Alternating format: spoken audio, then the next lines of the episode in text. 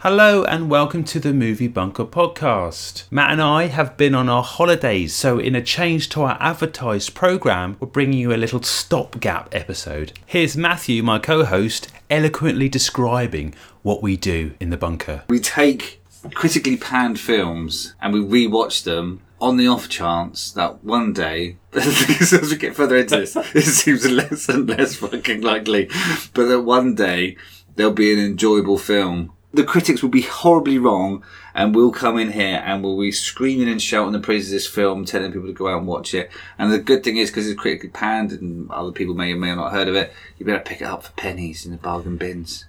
Seamless. So here's a collection of all our audiograms that we've put together over the last few months, tightly packaged into a nice little bunker bundle. Tank Girl. They spent a lot of the budget on a on a naked ripper suit, and they spent um, five thousand pounds Five thousand dollars on a ripper penis. ripper penis. so yeah, they spent five thousand pounds on a giant kangaroo dick, Yeah. um, which never made it to DVD. they end up just replacing. Well, Booger's fully clothed in the scene, and they edit it edit it away, don't they? But it's a shame. I mean, the guy who spent all that time creating the prosthetic kangaroo penis to not see it on screen, it must be gutting. To know that it never made it past the kangaroo floor, I'm not being funny, right? But if you're making a kangaroo dick, you know it's 50-50, it ain't going to make it. Yeah, I suppose it would take a very brave studio to go. Yeah, that's what we wanted. That- more, yes. more kangaroo dick. No, make it bigger. Yeah. If it's widescreen, fill the screen. yeah, so Maybe yeah. they reused it for that Marky Mark film, Yeah, what um, Boogie Nights? Boogie Nights. Hitman Agent Forty Seven. You could put pretty much any any actor in that role, and it'd be I've got successful. issues with Rupert Friend as Agent 47. Okay, well, what's your what's your problem? His head's not round enough. Right. I mean, I was looking at his picture. He's got an incredibly square face. What are you after then? What are you after in your roundy faceness? but the, it wasn't the roundy. It, so roundy faciness wasn't. Yeah. It wasn't roundy faciness. So it's roundy head. roundy head, um, and he he wasn't bold enough. they have no hair, whereas clearly he. He had shaved hair, his, but he had- shaved his he had head. Oh, like a five o'clock shadow on his head the whole time. Fair enough. he had like head stubble. He had the, the thing where he had to maintain his baldness, whereas Yeah. you th- you're saying that the And- agents and wouldn't have done. As we mentioned previously, if you're going to be an invisible assassin, maybe the best thing to do is not maintain your baldness when you've got a large barcode on the back of your head identifying you as a hitman. Yeah, I mean, you're going to set off lots of checkouts as you go through. Yeah, I mean, what Unexpected item It's in the bagging area. That's me, you fucking idiot. He's not a- me. he's I'm not a melon. the resort. I've got a question for you. Why are zombie teeth so good? Surely over time they would just suck. Well, I don't know because there's not a lot of sugar in human, No.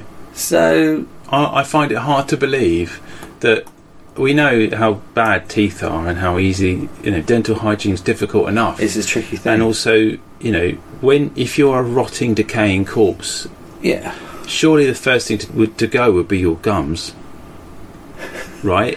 So if your gums are rotting and decaying, your teeth are going to fall out. yeah, So you're sucking basically. yeah. So you can't die of a suck, can you? From a zombie. Just wanted to ask. I, yeah, I, I, I, I see your point. Um, They should fix that. But I don't know though. That's the thing. So because you get skulls, With the teeth attached. the teeth are in there. They don't fall out as soon as you pick them up, do they? But they would get tooth decay. Surely. No, 'cause no, they're not having their sugars, are they? So you're saying it's just down to what they're eating? Yeah, they're just on brains. Like, Okay, Uh, dog- well, you've- dogs don't brush their teeth, do they? No. You've got two uh, guinea pigs. Do they brush their teeth?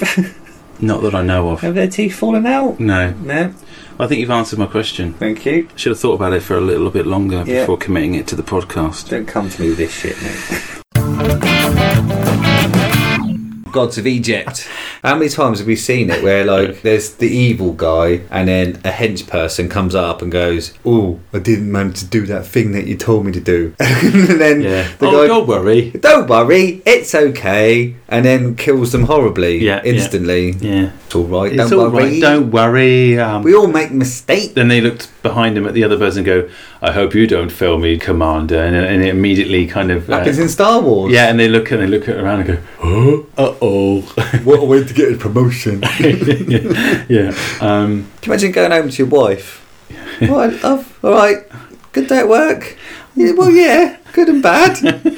Got a promotion. All right. What happened to the last guy? He got beheaded. All right. Tricky home life Yeah, for these oh, guys. God.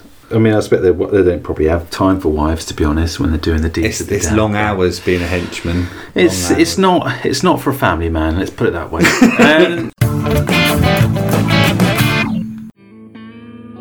Hi, I'm Holly. And I'm Gemma, and together we are the co hosts of the podcast Which Murderer. Each week we discuss two murders and we try and focus more on the victim's perspective. And then we have ourselves a little debate at the end about which murderer we would want to kill us if we had to choose. If we had to choose. It's a game of which would you rather. Exactly. And if you fancy playing that along with us, you can find us on Spotify, Stitcher, iTunes.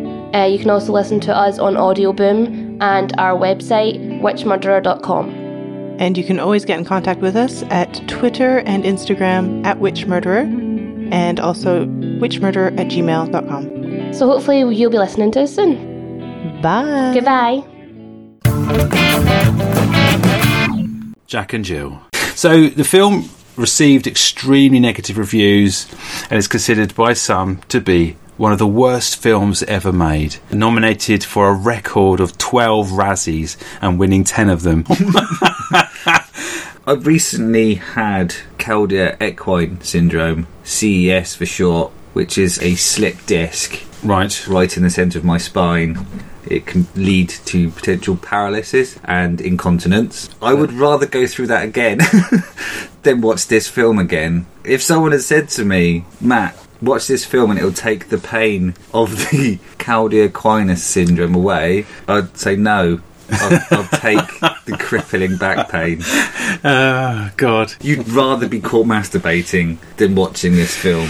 Yes, um, it's never happened to me, but yes, I take that every time. I'd sooner lo- open my eyes and see a fresh cup of tea at the side of the bed than to be seen watching uh, Adam Sandler play himself and his twin sister. There was one scene which I, you know, I thought this is typical of this sort of genre. So they're walking through the woods or the forest to get to another area where they think or assume it might be safe for them, so a Yes. lockdown area, and then you get the typical zombie attack to the neck, which Yes. comes out of fucking nowhere, and it's always the same. It's like you would see and hear this thing coming up uh, to the side of you. I can't get my head around that being okay in cinema. Let's just be clear that, that this is not an issue with this film. That this is an issue with literally every bit of zombie media. Is the, Yeah, the yeah. whole oh, right? Well, at least we're ah, and yeah. then there's a zombie on your neck. it's going to make a lot of noise running through the trees or running across the pavement or whatever. So you've got time to prepare or at least flinch. You don't Uh, see any zombie ninjas. No, no, no. They're not stealth. They're not stealth-like. stealth. They haven't got the capacity to do It's not stealth. Metal Gear Zombie. Good analogy. Thank you. Pain and gain. But I think we have found a film that Dwayne Johnson can't save. I think you're right.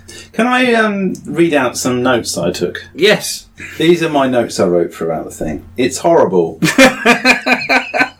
Appalling.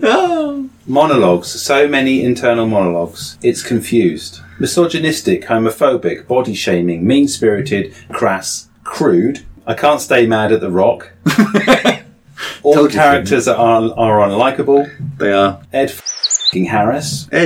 King Harris. The film is long. it's two hours. Nine minutes. The Rock's toe. So many F Which toe was it? Is it this big toe? Was it? Yeah. Didn't seem big Uh, enough. Um, the swearing, right? Okay, I'm not a prude, and uh, obviously we swear in this podcast. It's explicit, swear. right? But uh, we swear to add value, I think, to the delivery of what we're doing. Right? Colour. Yeah. This used f bombs like punctuation. Swearing for swearing's sake is just not cool for me.